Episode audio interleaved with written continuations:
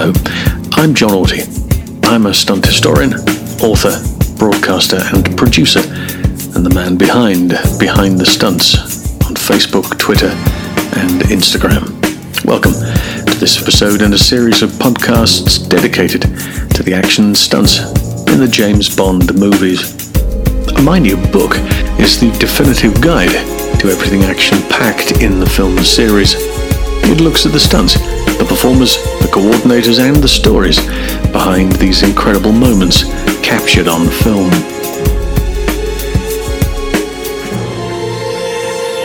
Hello, and welcome to this week's installment, and we find ourselves just before the millennium in 1999. For the world is not enough. Pierce once again slips calmly into the guise of James Bond and, in my opinion, gives his best performance to date. Action wise, Simon Crane is back as stunt coordinator, and Vic Armstrong is in charge of the second unit as director. You may remember that the pre title sequence was the longest to date at nearly 19 minutes long, but it could have been just five as the scene where Bond retrieves the money from Bilbao, Spain by leaping from the building was where the original movie was due to end. More about that later. But first, let's hear from Vic about how he creates a chase that size. I imagine it wasn't all plain sailing then. No, that, um, well, all that was in the script for the chase down the Thames was Bond leaves MI6 in a motorboat and arrives at the dome and we want a hot air balloon involved. So right. I drove up and down the Thames. I was doing the entrapment at the time, so every every Saturday and Sunday I would go up and down the Thames, uh, looking and inventing and dreaming up sequences. And in the end, we had a, a chase probably last about four hours. So right, yeah, trim it down, trim it down, trim it down, and just get it down to the nitty gritty. And the criteria was we had to see London, we had to see the ta- Houses of Parliament, Tower Bridge, we had to see the iconic sites and then I wanted to get off the Thames as quickly as I could because that's so problematical shooting there. A, with the tidal rise of 20 odd feet and the right. business of the Thames and the tourists and everything else. Get off the Thames, and then we used all the back old old docks and everything else as part of the Thames for the for the chase. And then I'd always had a vision. EastEnders, you know, in EastEnders when the music starts, you look oh, down yes. the map of London, you have that big horseshoe of the Thames where it goes round. Right. I visualised him cutting off the end of the horseshoe and going across on dry land, and we were using jet boats. Uh, so they could, in fact, go on, on land as long as a bit of water to, to get into the jet to push it along. And we wrote a whole sequence where he cuts off the corner there and then goes through the restaurant, out the side of the restaurant, and back into the Thames again. But yeah. that whole chase, there's no CG in that chase at all, apart from the torpedoes in the Thames. You know, right. So, Everything done for real, just apart from that. Uh, I think it's a great chase, I must say, because th- when you sit down and you have to come up with something, you think, what are we going to do for a boat chase? Oh my gosh, I looked at all the other boat chases out there and they're all stereotypical. And I just wanted to keep varying and up in the ante and changing things around. And I think it worked really, really well. I'm very proud of it. I think, uh, you know, if anybody ever comes up to any producer and director and they say, look, we want a boat chase, people no, no, it's been done it's been done. Let's not mess about with it. Let's do something else. Um, I also like the fact that you had four hours worth of footage, which you managed to whittle down to 19 minutes as a pre-title sequence. Go, wow, that's you've shaved quite a bit off that. I must admit. Um, but some, and of course, you you know Sarah Donahue driving that uh, that huge Sunseeker, and, and, and the two guys uh, uh, doubling for uh, doubling for Pierce in those in those jet boats. I mean, they're just extraordinary, weren't they? The right place, right time, everything amazing. Absolutely, and uh, Sarah was phenomenal. You know, she threw that bike, that boat around like it was just a little toy. You know, she was absolutely amazing, very calculating, very, very trustworthy and accurate. It was just superb.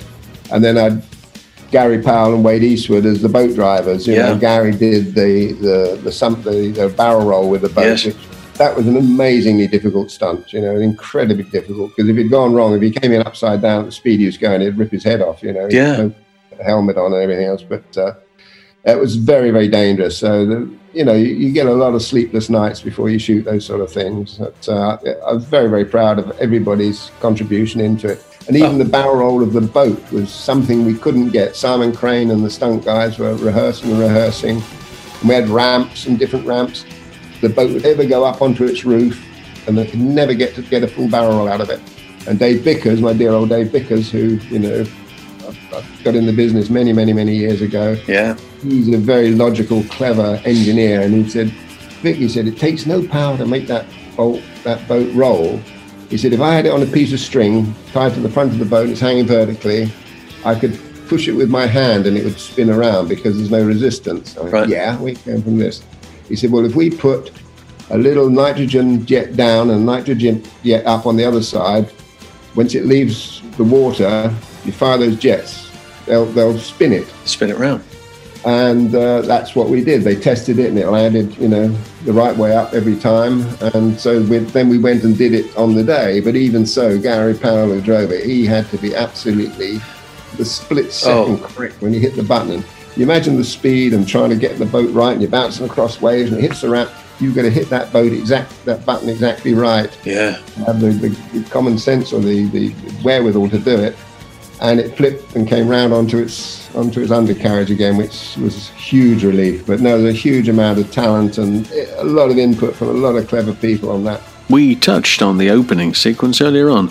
Bond leaping from the building.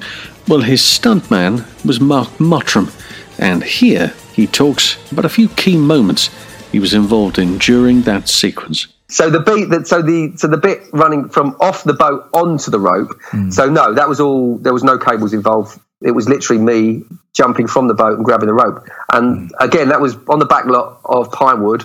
Uh, we had this truck with a spigot and a boat on top that was about 25 foot in the air was attached to it at the same angle it came out of the water i was sitting in the boat and then the, the we drive the car along about it wasn't that quick 15 20 15 miles an hour and then basically we've got box rig on the floor and then there's a rope hanging and a section of the balloon or the bottom of the balloon if you know what i mean Yeah. the basket and then drive along and then launch and just I, I'd already rehearsed jumping from the boat and seeing the distance that I could get before, you know, like knowing that I could probably go, you know, like, you know, when it's static, I can get five foot, six foot, well, I can't even remember what the distance was, and then did it at a lower level, you know. So if he's traveling at 10 miles now, how far am I going to travel with the line there? Do you know what I mean? So I sort of rehearsed all of this at a low level to, to get the distance, if you like, that, that I knew if I was traveling at 10 or 15 miles an hour, when I jumped, how far I'm going to travel forward, and I don't want to miss the rope or, where, you know. So we've done all that. And the rope was Uh, the rope wasn't moving. The rope was static. rope static because obviously it's just going straight up. Yeah. But obviously you can't tell.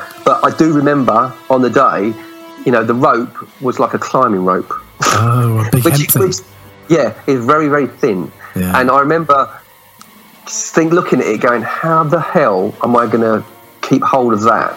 You know, there's not a chance. Hmm. I'm going at like 10, 15 miles an hour, launching out a boat, grabbing it like this. I couldn't wear gloves. I said, I don't think I'm going to be able to hold on to the rope. I think I'll get my hands on it, but I'm not going to hold. I'm just going to slide, like slide down it.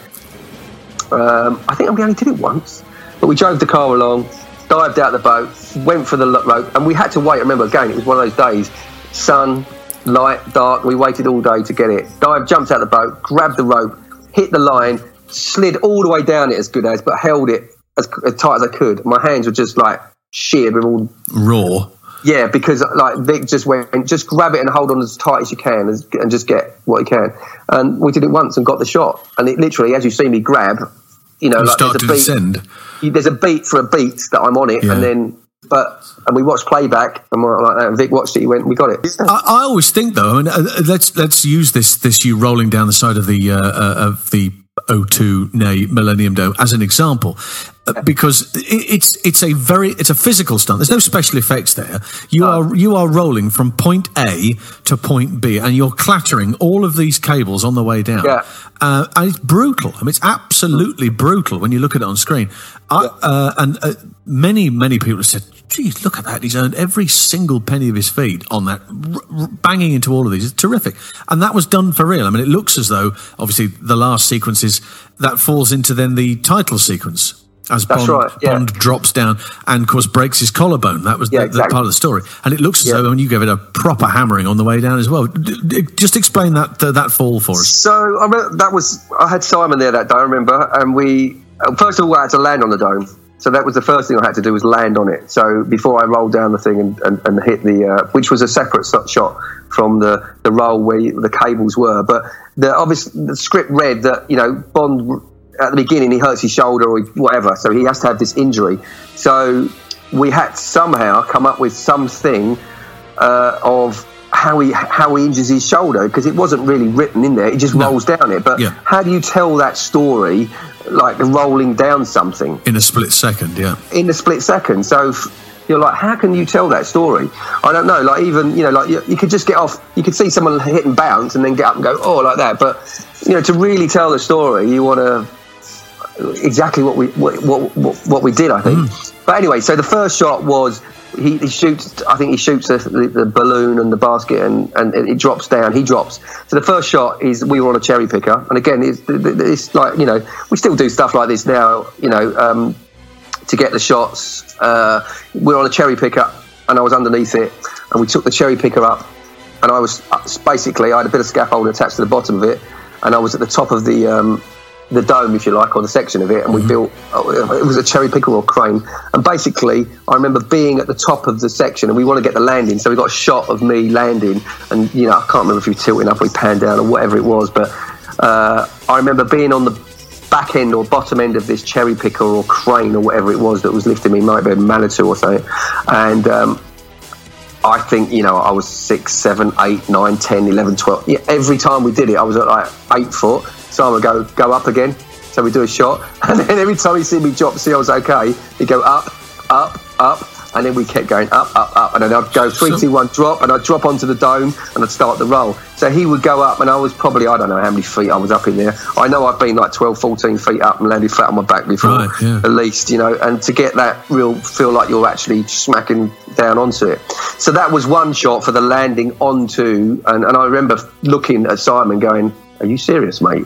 Do you really want me to be on the bottom of there and drop off of that and smash my back? He went, "You'll be fine." I was like, uh, "I mean, I was fine to be fair, and it, yeah, I was fine." But I, you know, for a minute, I just thought I'm going to hurt myself here.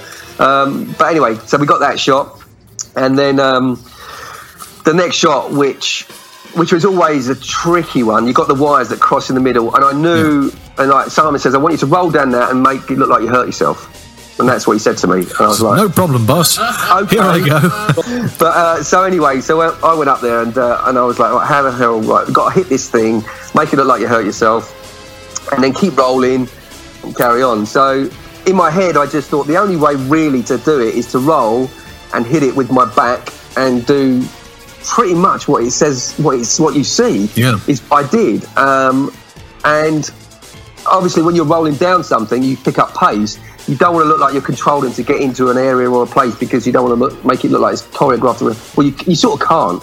But then you've got to have your eye on the cables to know when to flip yourself and hit your back on it, you know.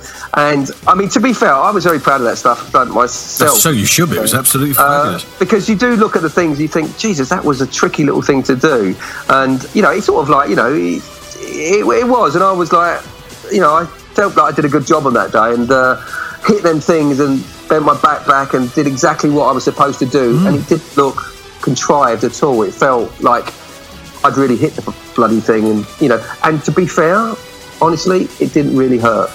Um, it didn't really hurt, and then I rolled down and flipped off. I didn't really hurt myself, but that's the. That's like I said, everything's an illusion. If you can do something like that as a stunt performer, smash yourself, bend yourself, back yourself, and get up and walk away, and you haven't hurt yourself. And do it again and again and again, again. again. I did it once, a few times. Do you get the, the, the things where they go, oh, can you just adjust slightly on that second roll? Yeah, but that is it, isn't it? I mean, there's, there's stunt guys out there that throw themselves to the floor, and you know they're hurting themselves every single time. And it's like even when I teach guys now, you know, like you can get them to do a fall or whatever, just and then like don't do the fall, just make it look like you're doing the fall, and then hurt. You know, just even if you're like, like the bend of the back or the arm swinging or whatever, it's not. It's there's that.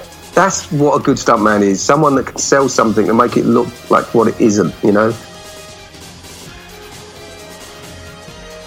It was. It was crazy. I remember turning up actually there with, um, I think with Pierce at, at one time, and, and even just going to the hotel.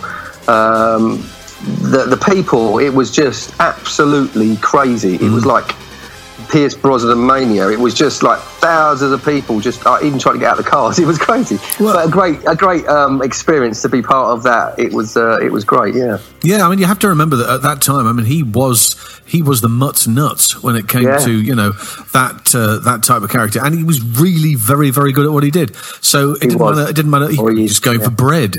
Uh, Yeah. You know, or popping the shops for milk. You'd suddenly get, No. wouldn't be able to get down the road without thousands of people stopping him. no, Um, this building that that uh, that you were using for, for this fall, because obviously Hmm. Pierce had been on a, a hanging from a rope as well, but you were responsible for doing the physical fall from Yeah. the building, leaping over the top of the balcony and uh, uh, down onto this rope, because it was done in a, in a couple of ways, wasn't it? Yeah, there was there was a couple of different shots on it. Um, it was there was it was it was right outside the Guggenheim Museum. Right. How you say it? That's it, Guggenheim. Right there, Guggenheim. Yeah, um, and uh, there was two shots that I think um, it's uh, that was Simon. Was Simon second directing that? Was it Simon? Uh, yes, it was. Yeah, it was yes, Simon. It was, he yeah. was second. to- Yeah, it was Simon. Sure. So there was a couple of different shots. I had to do one where we um, basically free fall on the on the cable, Right. Um, where we didn't have any safety underneath at all, and the other one was with an airbag, which I don't know if there's any shots of that at all. Yes, there actually, is. where Yeah, there is Oh, there is. Is there? that, yeah. So you see me jump out with the air onto the airbag, Mm-hmm. um, but the rig they had.